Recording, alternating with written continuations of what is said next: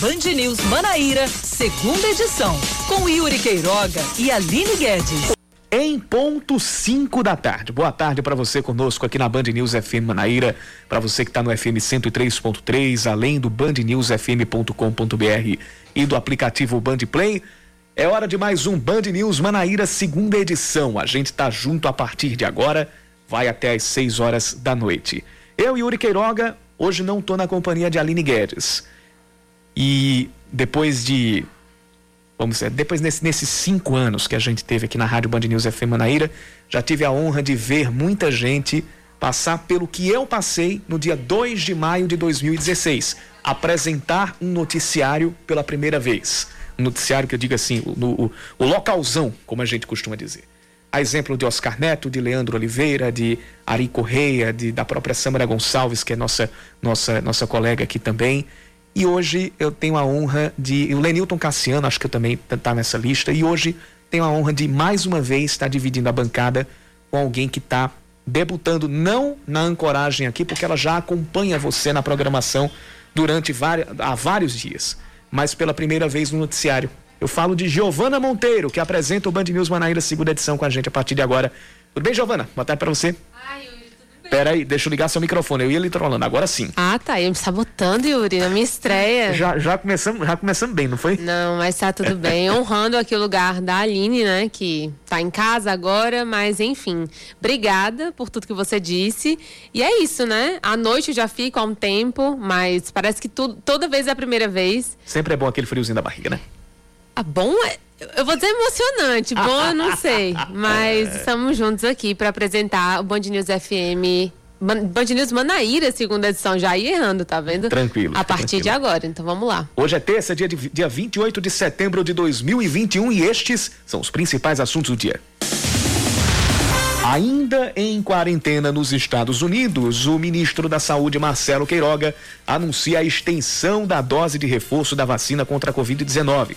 Ela poderá ser aplicada a quem tem a partir de 60 anos de idade. Hoje, em visita a João Pessoa para cumprir a agenda dos mil dias do governo Bolsonaro, o ministro em exercício Rodrigo Cruz também comunicou a ampliação da faixa etária. No mesmo evento, o ministro de Minas e Energia, Bento Albuquerque, participou da assinatura de contrato para o projeto Fosfato de Miriri. A empresa responsável pela exploração, pela exploração vai continuar a desenvolver pesquisas para a extração e produção de cerca de 155 milhões de toneladas de fosfato em uma área que abrange Alhandra e Pedras de Fogo aqui na Paraíba, além da cidade de Goiânia, em Pernambuco. A agenda de hoje em João Pessoa incluiu a transmissão de um discurso do presidente Jair Bolsonaro que estava na Bahia pela manhã. Na fala, Bolsonaro afirmou que, abre aspas, está dando o melhor para o futuro da nação, fecha aspas, e que, entre aspas, falar a verdade é difícil. O ministro Bento Albuquerque também falou em defesa do presidente, afirmando de novo que a responsabilidade da alta constante nos preços dos combustíveis é de estados e municípios. Ele ainda disse que o preço sobe no mundo inteiro por causa da queda da produção de petróleo. Tá adiada mais uma vez a votação do passaporte da vacina na Assembleia Legislativa. A matéria será votada na próxima terça-feira, isto é, se não adiarem de novo, após um pedido do líder da oposição, deputado estadual Cabo Gilberto Silva, do PSL. O projeto estabelece que servidores estaduais que se recusarem a tomar a vacina podem ter os salários bloqueados. Além disso, quem não comprovar que se imunizou contra a Covid-19 pode ser proibido de frequentar bares, restaurantes e outros estabelecimentos, além de se inscrever em concursos públicos do Estado. Em João Pessoa, segundo o prefeito Cícero Lucena, a adoção do passaporte a nível municipal, é bom que, que, que se faça a diferença, esse passaporte da vacina a nível municipal está previsto para começar até o fim desta semana. O próximo decreto estadual com regras para as atividades durante a pandemia deve permitir flexibilizações para o setor de eventos e liberar até 20% da capacidade de público nos estádios Almeidão e Amigão. A previsão foi dada pelo governador João Azevedo em entrevista a uma emissora de rádio hoje. Ontem, uma reunião foi realizada entre o governo e os representantes do setor para discutir os protocolos de retomada para congressos, feiras e festas, entre outros eventos. O texto pode trazer também a reabertura do centro de convenções. Começa amanhã a venda de ingressos para Botafogo e Ituano, jogo que abre a fase final da Série C. 700 bilhetes estão à disposição, custando 100 reais para arquibancada sombra e 120 para as cadeiras, sem haver previsão de ingresso para arquibancada sol. Sim, esses preços são esses os preços mesmo, estão bem, bem salgados, principalmente considerando a média do, do, dos ingressos aqui por João Pessoa. Outros 300 ingressos serão distribuídos para os sócios torcedores. Botafogo e Ituano se enfrentam neste sábado às 5 da tarde e como você ouviu agora há pouco, vai ter transmissão ao vivo da Band News FM Manaíra. Neste sábado, a bola rola lá no Estádio Almeidão e você confere tudo aqui nos 103,3, além da Band TV Manaíra, que também transmite no sábado a partir das 15 para as 5 da tarde. 5 da tarde, 6 minutos, 5 e 6. Boa tarde para você. Este é o Band News Manaíra, segunda edição desta terça, e nós vamos juntos até o Reinaldo Azevedo bater aqui a nossa porta. Participe conosco, nosso WhatsApp é o 991 11 9207 você também pode seguir a gente pelo Instagram, arroba Band News FM Manaíra, e pelo Twitter, arroba Band News Manaíra, sem o FM.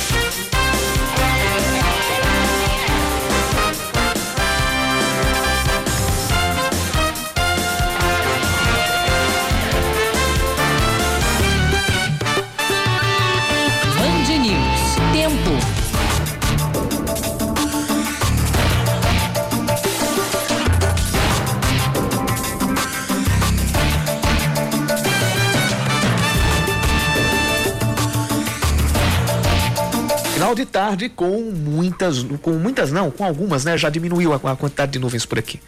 Mas existe a possibilidade de pancadas de chuva aqui por João Pessoa e também na região metropolitana. Hoje as, as temperaturas chegaram aos 29 graus, agora está fazendo 27 e à noite a mínima deve ser de 23 graus.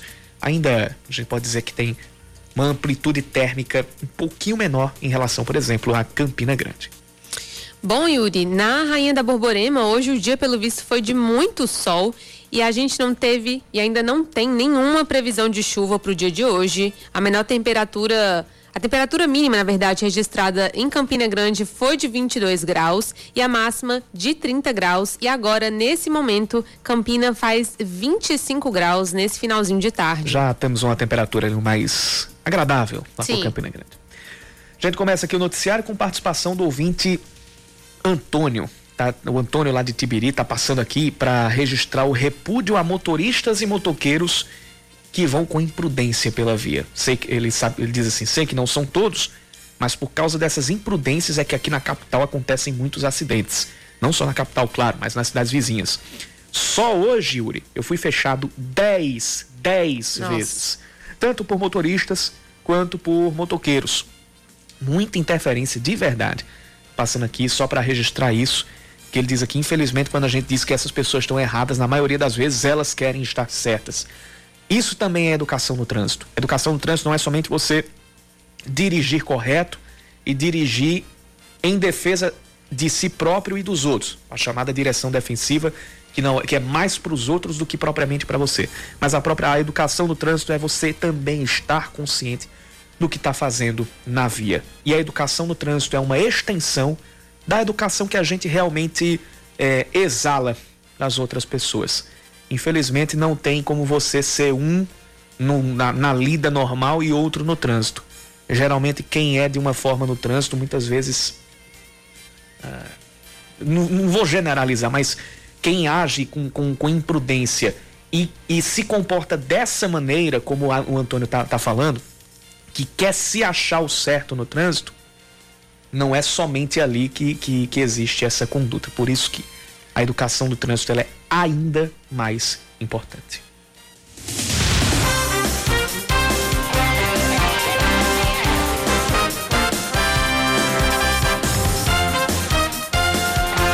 Mais de 7 milhões de idosos com mais de 60 anos de idade vão poder tomar a dose de reforço contra a Covid-19. O anúncio foi feito no evento de hoje aqui do governo federal em João Pessoa para lembrar os mil dias do governo Bolsonaro.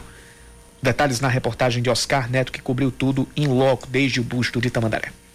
Durante uma solenidade em João Pessoa que marcou os mil dias da gestão do presidente Jair Bolsonaro, o ministro da Saúde, Marcelo Queiroga, anunciou a ampliação da aplicação da dose de reforço em pessoas com 60 anos ou mais. Queiroga, que cumpre quarentena nos Estados Unidos após testar positivo para a Covid-19, afirmou que o novo público-alvo é formado por mais de 7 milhões de pessoas. Além dos idosos com mais de 70 anos os profissionais de saúde, que já foram anunciados como contemplados com reforço. Agora, o Ministério da Saúde vai atender aqueles com mais de 60 anos. Durante o evento também foi assinado o contrato para a cessão do projeto Fosfato de Miriri na Paraíba e Pernambuco. O produto é um dos principais insumos para a produção de fertilizantes minerais amplamente utilizado pelo agronegócio. Além da geração de cerca de 2 mil empregos, o ministro de Minas e Energia Bento Albuquerque espera que, como o produto não será mais importado,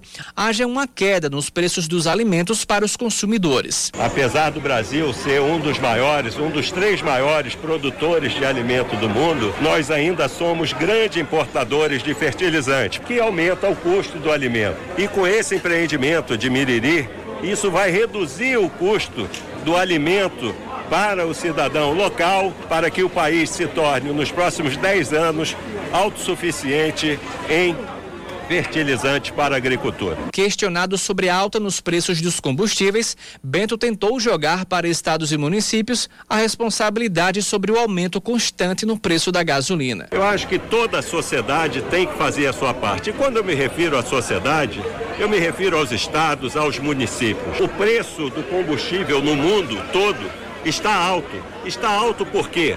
Porque a, a, a pandemia está acabando a produção de petróleo ela caiu muito durante esse período da pandemia e o preço subiu absurdamente. Em outros países subiu 500%. Aqui no Brasil, nós estamos tentando controlar o preço. Apesar da crise energética, Bento Albuquerque descartou um apagão e também o retorno do horário de verão.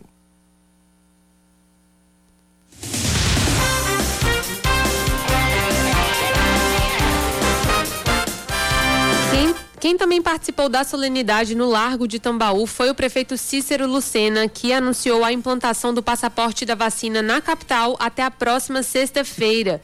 O gestor afirmou que a proposta que já está pronta, que a proposta que já, já está pronta, mas ainda deve passar por mais atualizações.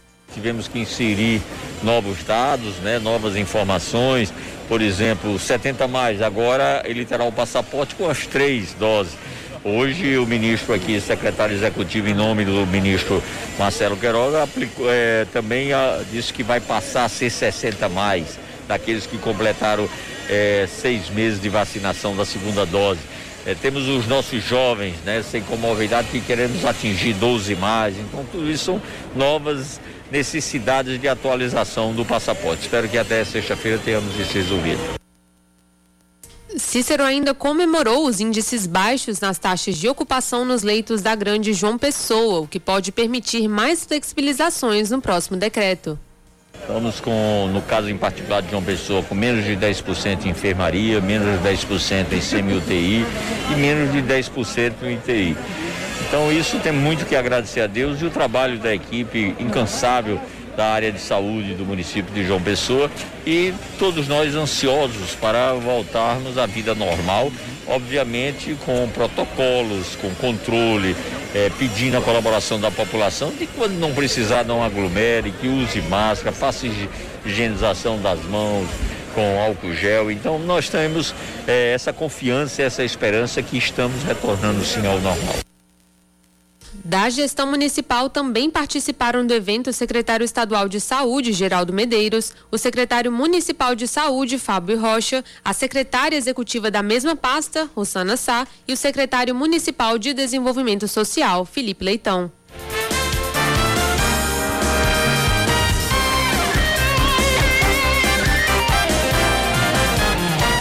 A nível municipal existe a, a expectativa de que a, o passaporte da vacina seja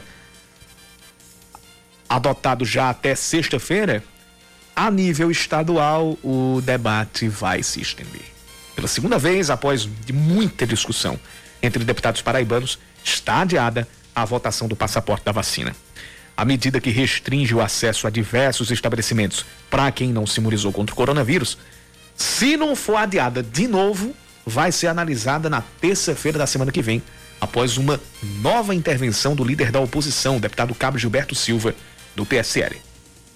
Esse projeto não está obrigando diretamente a população paraibana a se vacinar, isso é fato. Não diretamente, mas sim indiretamente. Porque imagine, senhor presidente, os servidores da Casa de Deputados Pessoa, os servidores públicos terão seus direitos tolhidos. É, haverá uma segregação, como acontecia na época da Alemanha nazista. Esse projeto, senhor presidente, ele fere de morte o artigo 5 com as garantias individuais da sociedade. Passaporte sanitário é inconstitucional. O presidente da casa, Adriano Galdino, rebateu o parlamentar e disse que os direitos coletivos estão acima dos direitos individuais. Os direitos individuais existem e devem ser mantidos na Constituição. Mas se tem uma coisa maior que o direito individual, é o direito coletivo e plural. Eu também defendo que ninguém está obrigado a tomar vacina. Sou contra obrigar alguém a tomar vacina. Tudo bem. Agora, esse alguém não vacinado, ele não tem o direito de colocar em risco quem já tomou a vacina. E outras pessoas também. O próximo dia 5 de outubro, ou seja, próxima terça-feira, marca também o retorno dos trabalhos presenciais na Assembleia Legislativa da Paraíba. E durante o debate das medidas que deveriam ser adotadas para a volta dos servidores, foi aprovada a suspensão do pagamento para os funcionários do Legislativo que não tomarem a vacina, como conta a relatora do projeto, a deputada Poliana Dutra considerando o dever de cuidar de todos, considerando que devemos manter a sanidade das pessoas e nem pressionar mais as UTIs da rede pública que nesse momento estão retomando as cirurgias eletivas e até transplante na Paraíba. A saúde tem pressa e não podemos mais esperar a pandemia para voltar às doenças que foram negligenciadas. Considerando tudo isso, gestando ou lactantes permanecem em casa. Segunda, deputado Wilson, reiterando o prazo 28 dias e deixando o retorno do servidor apenas após a segunda dose. E a terceira, colocando prazo de 30 dias antes de cortar o salário. E essa notificação será feita pelo setor de recursos humanos da Assembleia Legislativa. Para entrar na Assembleia, todos os servidores deverão apresentar o cartão de vacinação. Apenas os deputados Cabo Gilberto Silva e Valber Virgulino foram contra a proposta, pedindo para que, ao invés disso, seja apresentado qualquer teste contra a Covid-19, o que foi rejeitado pela maioria. Os servidores devem se dividir em equipes, que vão se revezar em trabalho presencial e remoto, com o limite de presença de servidores na casa, ou seja, lá na Assembleia Legislativa, na sede, de até 30%. Os dias serão as terças e quartas, das 8 da manhã à uma da tarde. A presença de público externo nas dependências da, da sede da Assembleia continua temporariamente suspensa na verdade, continua suspensa, né? A gente não sabe até quando. E o atendimento deve ser prestado por telefone ou também por meio eletrônico. Pessoal participando aqui com a gente no nosso WhatsApp 9911 9207. O Ricardo, Ricardo está dizendo Queiroga, orgulho da Paraíba, hashtag só que não. O... Ah, por um breve momento eu pensei que era o Queiroga você. Eu já ia falar assim, meu Deus, que ataque pessoal.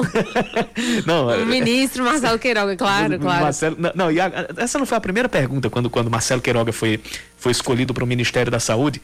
Quando, quando falarem de Queiroga, vão falar de quem? Não, exatamente. Eu fiquei, meu Deus. E também participando aqui com a gente, a, o ouvinte Yuri França e também lá direto de Worms, na Alemanha, o Kelson Pacífico. Ai, Kelson. Grande Kelson Pacífico. Maravilhoso. Kelson, saudades. Obrigado, Kelson. Obrigado pela participação. Nosso WhatsApp 99111 9207 também com a gente, o ouvinte é, o ouvinte José também está mandando mensagem aqui para o nosso WhatsApp. 99111 9207, a gente volta já já. Bom, 5 5 horas e 11 minutos. 21. 21 minutos, eita, parei no tempo. 5 e 21. O deputado federal Gervásio Maia vai continuar como presidente estadual do PSB. A executiva também vai ser composta por Gilma Germano, que será vice-presidente, e o deputado estadual Buba Germano, secretário de Finanças. Também estarão no diretório os prefeitos de Mataraca Egberto Coutinho e de Congo, doutor Romualdo. Eles vão substituir a antiga comissão provisória que tinha aliados do ex-governador Ricardo Coutinho. Eles vão migrar para o PT. Inclusive, já foi marcada a cerimônia de, de filiação de Ricardo Coutinho, também de outros ex, ah, que vão se tornar ex-membros do PSB, né? Os deputados Jeová Campos, Cida Ramos, Estela Bezerra e a ex-prefeita do Conde, Márcia Lucena. Eles vão se, vão se filiar é, com a presença do, do ex-presidente Lula e também da presidente nacional do PT, Gleisi Hoffmann. A Paraíba tem a melhor oferta de ensino remoto do Brasil durante a pandemia em 2021, conforme a avaliação, avaliação de pesquisadores da Rede de Pesquisa Solidária. O estudo analisou o desempenho das secretarias de educação de todos os estados. A Paraíba recebeu a nota 8,9, de acordo com parâmetros do Índice de Educação à Distância, com notas que vão de 0 a 10. O índice tem como critérios a oferta de meios e canais adequados para os estudantes acompanharem as aulas em casa e a garantia do acesso ao conteúdo para os alunos de todas as séries. De acordo com a rede de pesquisa solidária, o sucesso da Paraíba se deve ao investimento em tecnologia com o dinheiro economizado pelo fechamento das escolas. E uma coisa, uma coisa que é importante pontuar é que é, a gente tem, desde, desde o início das aulas é, remotas, a gente teve o Estado aparecendo em posições de destaque quando o assunto é, os, é em relação aos indicadores de, de acesso à tecnologia, mas isso não significa que a realidade nacional seja de segurança, especialmente para os alunos menos favorecidos. A gente, infelizmente, sai dessa, ou sai não, mas está chegando essa retomada de aulas presenciais, com especialmente aqueles, aqueles que têm mais dificuldade tendo tido também menos acesso às redes, tendo menos acesso aos meios eletrônicos e, por tabela, infelizmente, a gente deve ter um aumento na desigualdade em relação aos, aos alunos, tanto de fundamental quanto de médio. E tenho muito medo que isso se reflita em, nas próprias os próprios vestibulares, os próprios, nas, nas próximas edições do Enem, principalmente. É, com certeza, né, Yuri? Sobre esse assunto, a discrepância quando as aulas eram presenciais antes da pandemia já existia por uma diferença de níveis de alunos, que é normal, como qualquer outra, outra escola, outra série, enfim, isso não é diferente. Mas agora, além disso, a gente tem pessoas que têm acesso à internet, pessoas que não têm acesso à internet, pessoas que têm acesso à energia, né? Querendo ou não. Então, realmente, vamos. A gente vai viver infelizmente a gente vai ver para crer realmente os impactos dessa desigualdade, mais uma desigualdade no Brasil e mais um, uma consequência dessa pandemia aqui, né, no nosso país. Bom, a Anael vai assinar 12 outorgas para instalação de novas de novas usinas fotovoltaicas da região de Santa Luzia, no Sertão. A cerimônia está marcada para quinta da semana que vem. As usinas atuarão como produtoras independentes de energia, responsáveis cada uma por 50 megawatts.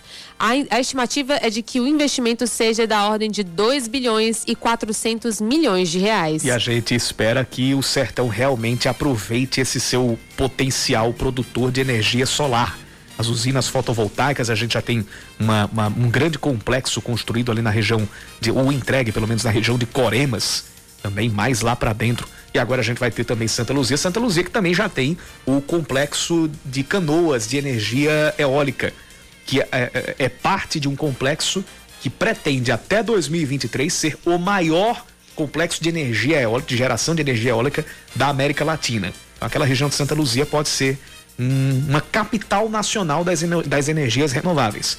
Quem sabe a gente não tenha isso. Ou capital latino-americana até mesmo, Capital né? latino-americana das energias renováveis, quem sabe. Hum. A Prefeitura de João Pessoa agenda o pagamento dos salários de setembro para amanhã e quinta. Primeiro vão receber os aposentados e pensionistas do Instituto Previdenciário Municipal IPM. Depois é a vez de todos os servidores da ativa, sejam eles efetivos, comissionados ou prestadores de serviço. Ontem, o governo do estado anunciou também para amanhã e quinta o pagamento dos servidores. O esporte corre o risco de perder os 17 pontos conquistados até aqui no Campeonato Brasileiro pela escalação irregular do zagueiro Pedro Henrique.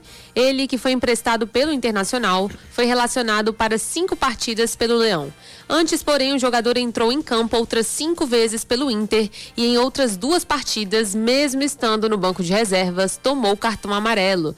Isso faz com que os jogos sejam contabilizados para o time de partidas em que um jogador pode atuar para ser negociado com outro time da Série A.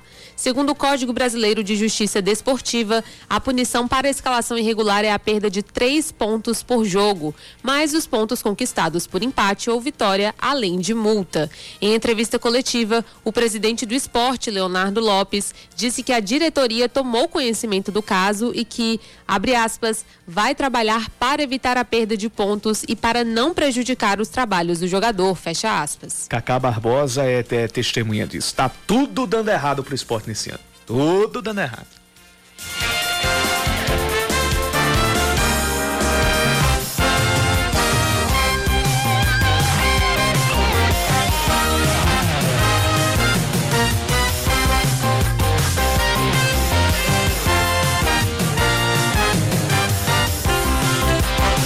São 5 e 27 vamos girar o trânsito. Caminho. Pelo mapa da CEMOB, a gente consegue ver que a BR-230 está já começando a ter trânsito pesado na estrada de Cabedelo, trecho entre o, a, mata do, a mata da Restinga, Mata Nacional, e o contorno do Renascer. Nos dois sentidos tem trânsito congestionado, é, na verdade, entre o Renascer, até o Renascer não, até o contorno do, do Aeroclube, para voltar lá para o Bessa. Aí sim, entre o Renascer e o Bessa, a gente tem trânsito complicado nos dois sentidos da BR-230. Depois também tem trânsito pesado para quem está saindo do viaduto de Manaíra em direção à, à entrada do Hospital de Trauma, para voltar para o bairro dos Estados e para Epitácio Pessoa.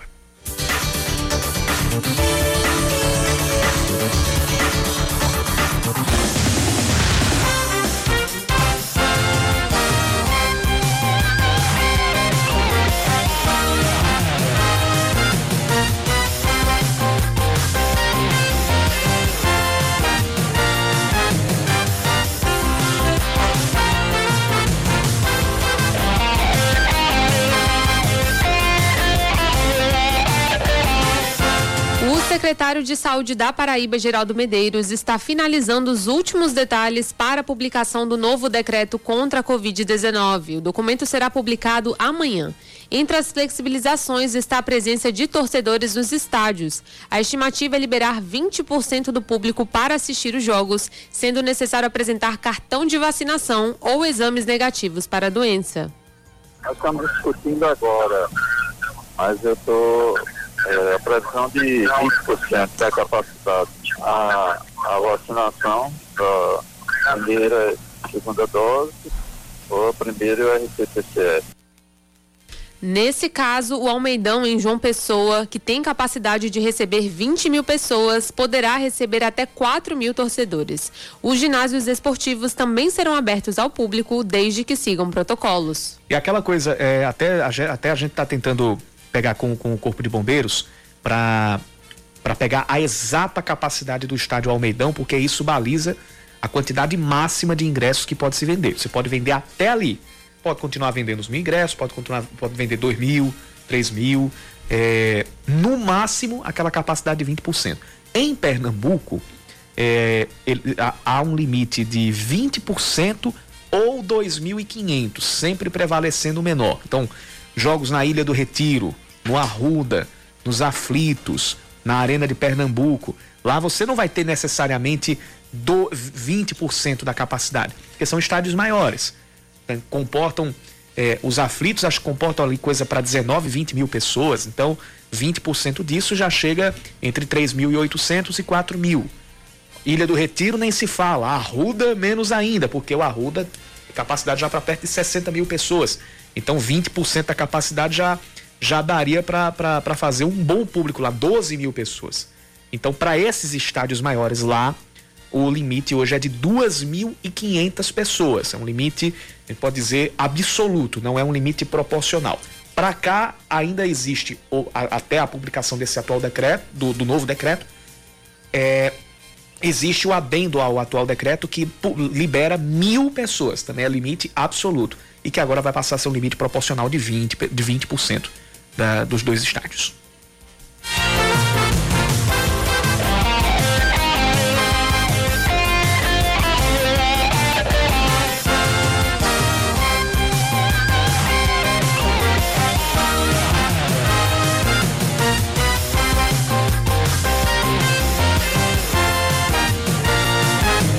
voltou a funcionar a faixa exclusiva para ônibus na Avenida Pedro II. Depois daquele período de suspensão do, do funcionamento por causa das obras, após a queda do asfalto ali perto da lombada eletrônica, depois da, da, da conclusão ali do asfaltamento na região da pista sentido centro-bairro, a gente tem agora a pista completamente liberada e a faixa exclusiva de ônibus também já voltou a operar. A gente conversa a partir de agora nos estúdios, no, por telefone, aqui na, na, na Band News FM Manaíra, com o superintendente da CEMOB, é, George Moraes. Superintendente, seja bem-vindo mais uma vez ao Band News Manaíra, segunda edição. Boa tarde. É, já está funcionando desde quando novamente a faixa exclusiva? E isso afeta também os outros corredores, né? Pelo menos o da, da Nossa Senhora de Fátima e da, da Epitácio Pessoa, não é isso? Boa tarde, superintendente. Boa tarde, Yuri. Sim, é, desde ontem ah, voltou a funcionar é, com normalidade as faixas exclusivas, tanto da Pedro II como da Nossa Senhora de Fátima e também da Avenida Epitácio Pessoa, nos dois sentidos, que em razão ah, das obras na Pedro II, elas haviam sido liberadas para o tráfego de todo e qualquer veículo, ah, mesmo com, com a devolução do, da Pedro II ao motorista pessoense, ainda ficamos 10 dias é, nesse período de transição para que tudo é, pudesse voltar à normalidade.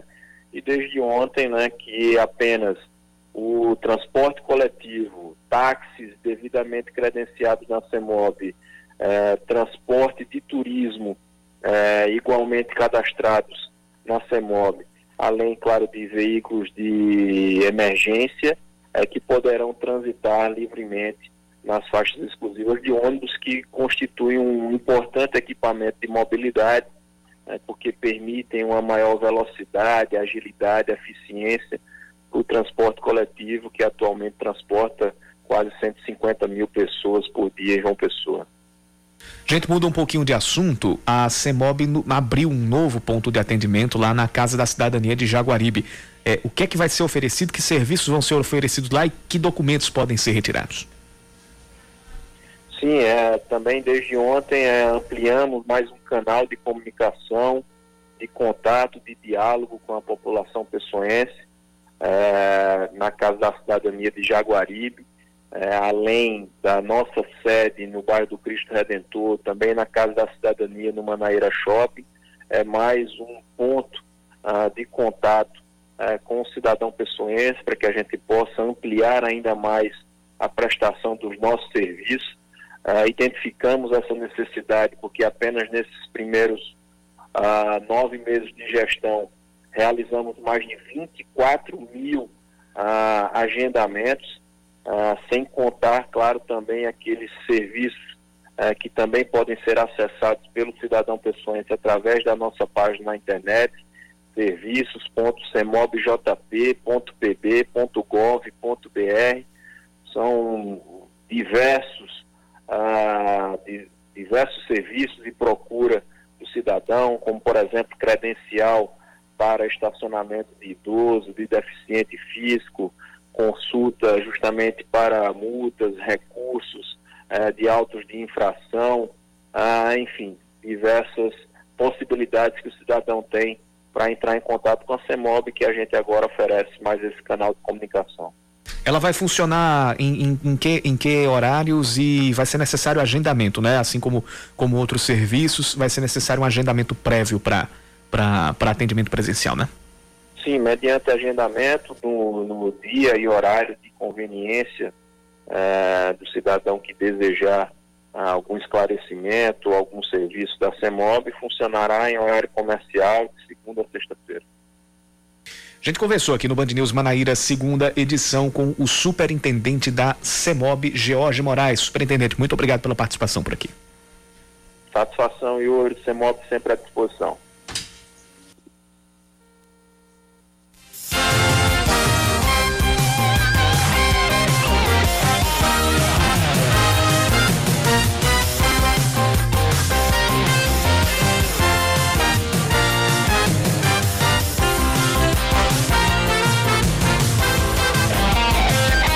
Prefeitura de Campina Grande firmou uma parceria com o Laboratório de Referência em Dessalinização da UFCG, que vai atender comunidades rurais da cidade. Eu lembro que essa, essa a, a abertura do, do, do, das pesquisas em dessalinização lá com a UFCG foi uma das, uma das primeiras coisas entregues, uma um dos primeiros um dos primeiros projetos, na verdade, anunciados pelo, pelo ministro Marcos Pontes, logo no início do, do, do governo Bolsonaro. A gente vai ter mais informações desse projeto com ela que não está hoje com a gente no, no noticiário, mas que se faz presente nessa reportagem, Aline Guedes. Fala, Aline.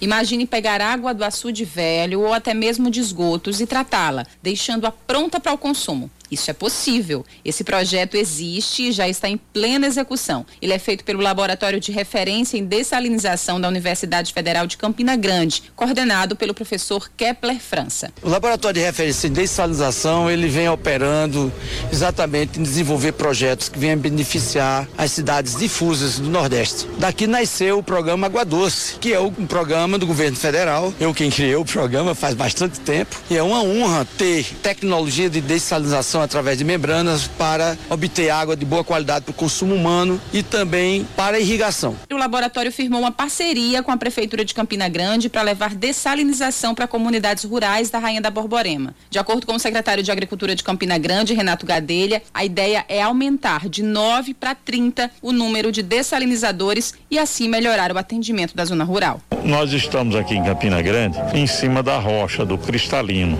E quando nós conseguimos um pouco de água, essa água geralmente é de alto teor de sal, certo? Que imprestável para o consumo humano e às vezes até para os animais. Então nós estamos trabalhando muito com dessalinizadores para ofertar uma água de excelente qualidade, de boa potabilidade, para que as pessoas tenham acesso à água de qualidade.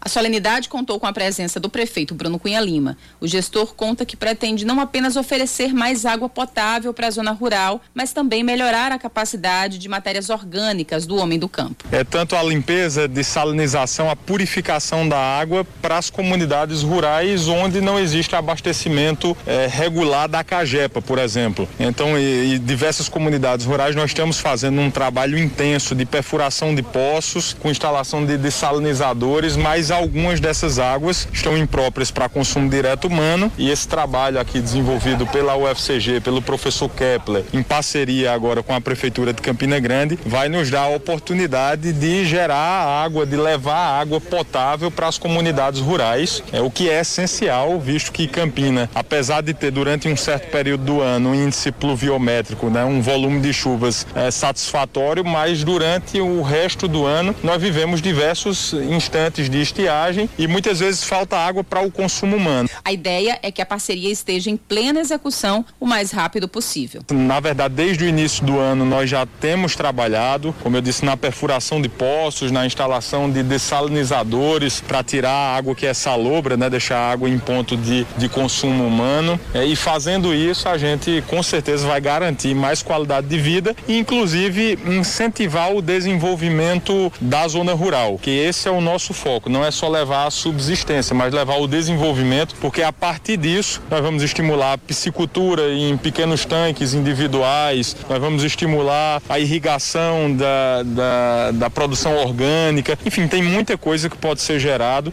Se os dessalinizadores da UFCG são capazes de purificar até mesmo a água do açude velho ou de esgotos, imagine a água salobra dos poços que são perfurados na zona rural de Campina Grande.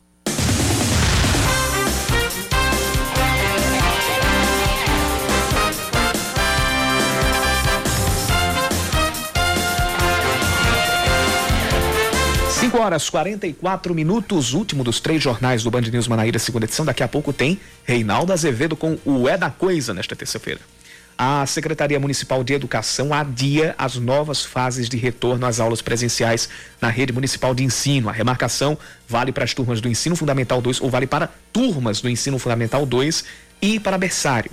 As turmas do oitavo e nono ano do ensino fundamental vão retornar presencialmente somente na próxima semana, dia 6 de outubro, próxima quarta-feira. Já os bebês com idade entre seis meses e dois, e dois anos tiveram um retorno adiado para daqui a, no mínimo, 30 dias. No mínimo, ou seja, ainda pode ficar para o mês de novembro. O adiamento foi decidido por causa do risco de contágio pela variante Delta. Do coronavírus. A deputada estadual Estela Bezerra vai se afastar por 15 dias das atividades na Assembleia Legislativa por licença médica. Ela vai acompanhar a recuperação da mãe dela, Orlandina Bezerra, que está em estágio avançado do mal de Alzheimer. O ofício pedindo afastamento foi enviado ao presidente da casa, o deputado Adriano Galdino. Um homem de 41 anos de idade é preso com mais de 100 quilos de carne de charque roubada. A carga apreendida na cidade de Santa Rita está avaliada em cerca de 500 mil reais. Além da apreensão da carne, centenas de pacotes de cigarro oriundos do Paraguai, de venda proibida aqui no Brasil, também foram apreendidos. Vai à sanção do presidente Jair Bolsonaro o projeto aprovado pelo Congresso que permite ao governo abrir espaço no orçamento para bancar o Auxílio Brasil, que vai substituir o Bolsa Família. A proposta altera a Lei de Diretrizes Orçamentárias de 2021 e autoriza a gestão federal a aproveitar projetos ainda não aprovados para compensar os gastos com programas de transferência de renda. Seria possível, portanto, usar os recursos que devem vir com a reforma do imposto de renda, que ainda não foi votado pelo Senado. Técnicos do Legislativo criticam a proposta, alegando que a medida pode representar uma pedalada fiscal, entre aspas. Hoje, o Bolsa Família fornece um benefício médio de 189 reais para 14 milhões e 600 mil famílias. O governo de Jair Bolsonaro pretende aumentar o ticket médio para 300 reais e ampliar o número de beneficiários para 17 milhões.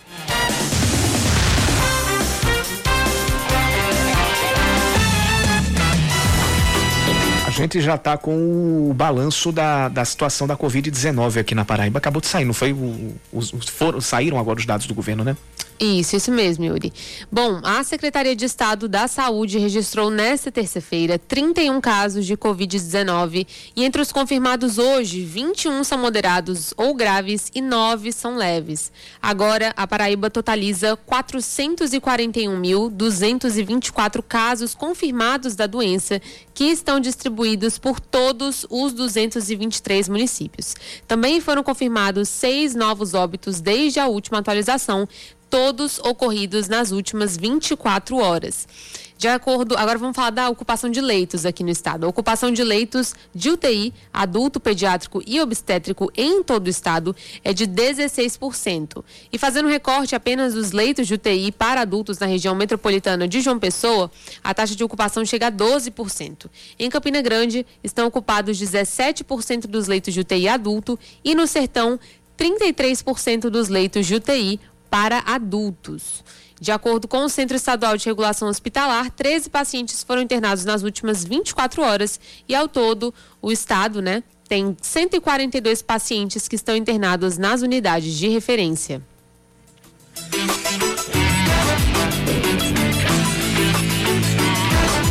Mais um giro do trânsito. Seu caminho. Agora, com informações vindas do plantão da CEMOB, a gente tem a Avenida Rui Carneiro, com trânsito está fluindo no momento, mas que tem uma, uma maior quantidade de veículos no cruzamento da, da rua Professora Maria Salles, que é justamente o, o, o cruzamento ali próximo ao mercado de artesanato. Pelo mapa da CEMOB, a Rui, a Rui Carneiro volta a ter trânsito intenso a partir do Espaço Gospel, no sentido centro-praia, até o semáforo com a, com a Epitácio Pessoa, e no sentido oposto, é do semáforo até a esquina para o Colégio Motiva Miramar, para quem vai entrar ali para pela prefeito José, pela Antônio Rabelo Júnior. Eu sempre confundo ali com a prefeito José Leite. A prefeito José Leite é duas esquinas antes. É, a entrada ali para Antônio Rabelo Júnior para entrar na Tito Silva, para voltar para o bairro de Miramar. A Epitácio Pessoa, por enquanto, tem trânsito mais retido entre o semáforo da, do grupamento de engenharia e o encontro com a Avenida Rui Carneiro. Voltando às informações do plantão da CEMOB, a gente tem é, outro ponto da Epitácio Pessoa com trânsito intenso, é justamente esse que eu, que eu acabei de falar, que é o cruzamento com a rua Maria Caetano Fernandes de Lima. É a rua do Moriá Shopping, é, próximo ao viaduto do, da BR-230, logo antes do, do semáforo da, da Rui Carneiro, ali no, no, posto, no antigo posto Freeway. Retão de Manaíra tem trânsito intenso lá no encontro com a rua Miriam Barreto Rabelo, logo o, o, o cruzamento do Pão de Açúcar, perto da UPA. Isso ainda não se reflete na Avenida Tancredo Neves, que por enquanto no sentido praia tem trânsito bom, tem trânsito moderado. Agora voltando no sentido centro, a gente tem trânsito bem pesado por ali.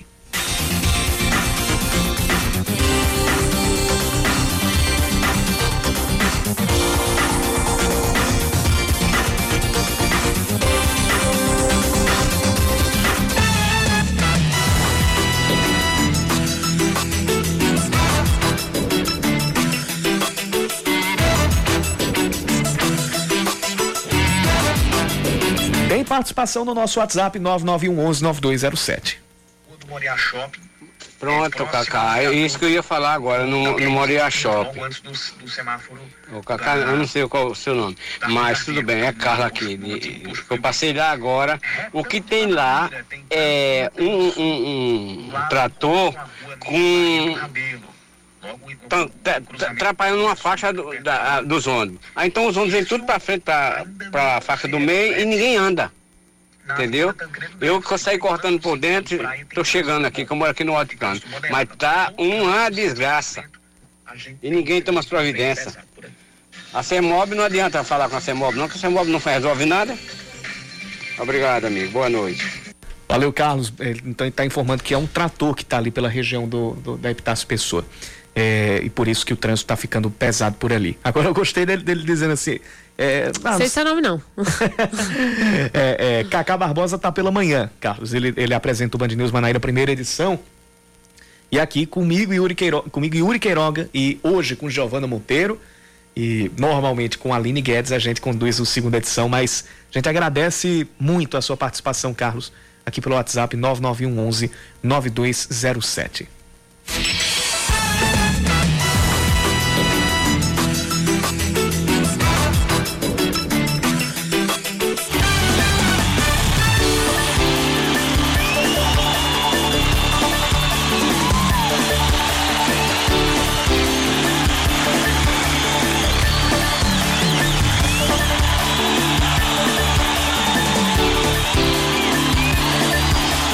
O Botafogo hoje completa 90 anos e para comemorar essa data, o clube fez uma programação especial e o repórter Betinho Nascimento acompanhou a festa e traz todas as informações.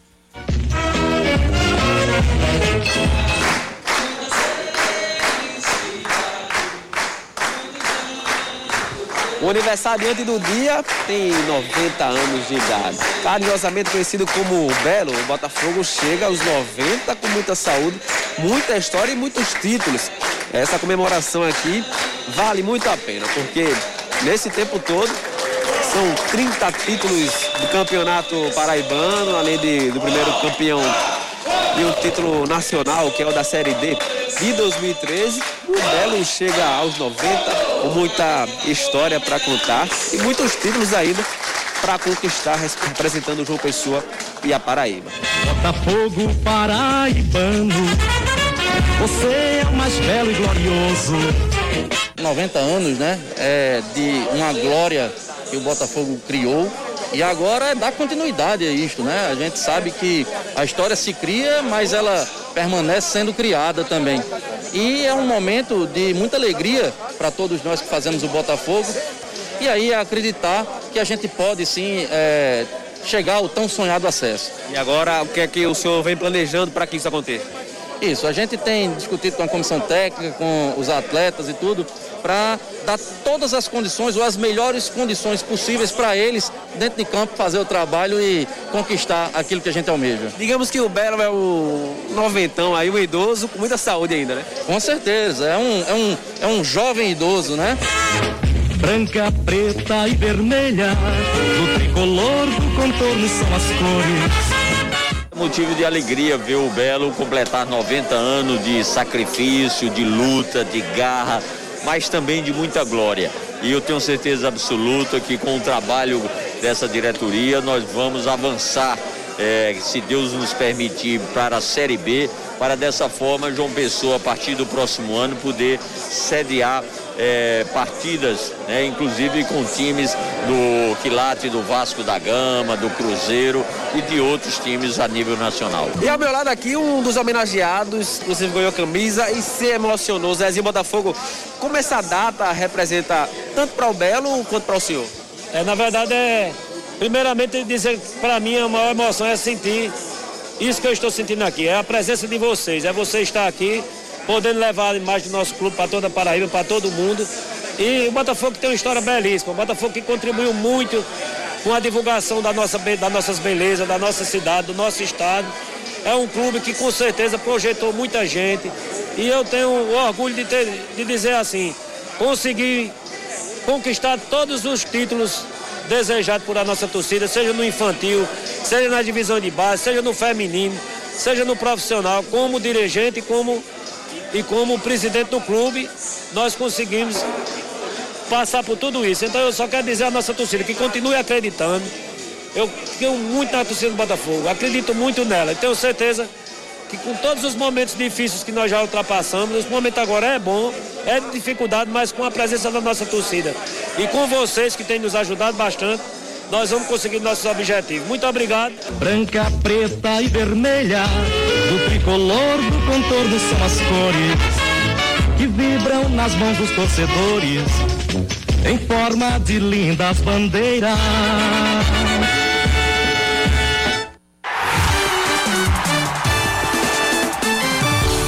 Esportes com Yuri Queiroga.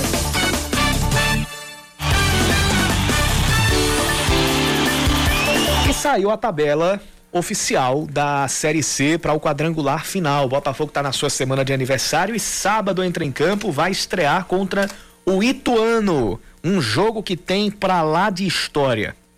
2003. Longínquo 2003, Giovana Monteiro. Meu Deus do céu, Yuri. Dois, 2003, nós ainda éramos crianças, né? Ixi, eu não tenho nem memória de 2003. Quatro anos. Eu tinha o quê? Oito anos de É. idade. Em 2003, o Botafogo enfrentou o Ituano por um quadrangular final de Série C. Perdeu o primeiro jogo lá em Itu, no Novelli Júnior, por 2 a 1 E na última rodada, era um quadrangular como é hoje, é, o Botafogo voltou a enfrentar o Ituano e o Campinense, o Campinense de Rodrigo. eram dois times históricos. O Botafogo tinha é, o ataque, assim, para um, um dos ataques mais espetaculares que já vestiu a camisa do Botafogo, Nilson Sergipano e Elinho Fórmula 1. É, meio campo tinha, eu não lembro se tinha Miltinho, Cebolinha, Cebolinha era atacante e era reserva daquele time. É, Durval, que depois foi vice-campeão de Libertadores no Atlético Paranaense, fez história no esporte, chegou a vestir a camisa da seleção brasileira. Durval também era desse time. É, Everaldo também, grande goleiro daquele tempo. É, o Botafogo chegou àquele quadrangular e o Campinense que tinha Rodrigo Tabata, Paulinho Macaíba, Paulinho Potiguar, lateral esquerdo também, Jailson, goleiro que, que, que hoje está no Palmeiras, aliás, que foi campeão brasileiro pelo Palmeiras. É, eles chegaram à última rodada e em determinado, em determinado momento estavam subindo os dois para a Série B do Campeonato Brasileiro. O Campinense venceu o Santo André por 1 a 0 e o Botafogo estava ganhando de 4 a 2 do Ituano. O Campinense toma a virada do Santo André, do Santo André e o Botafogo toma o empate do Ituano. Perdeu o Botafogo a chance de subir, perdeu também o Campinense a chance de subir contra o Santo André, especialmente Santo André que foi campeão da Copa do Brasil no ano seguinte, em 2004, ganhando do Flamengo lá dentro do Maracanã.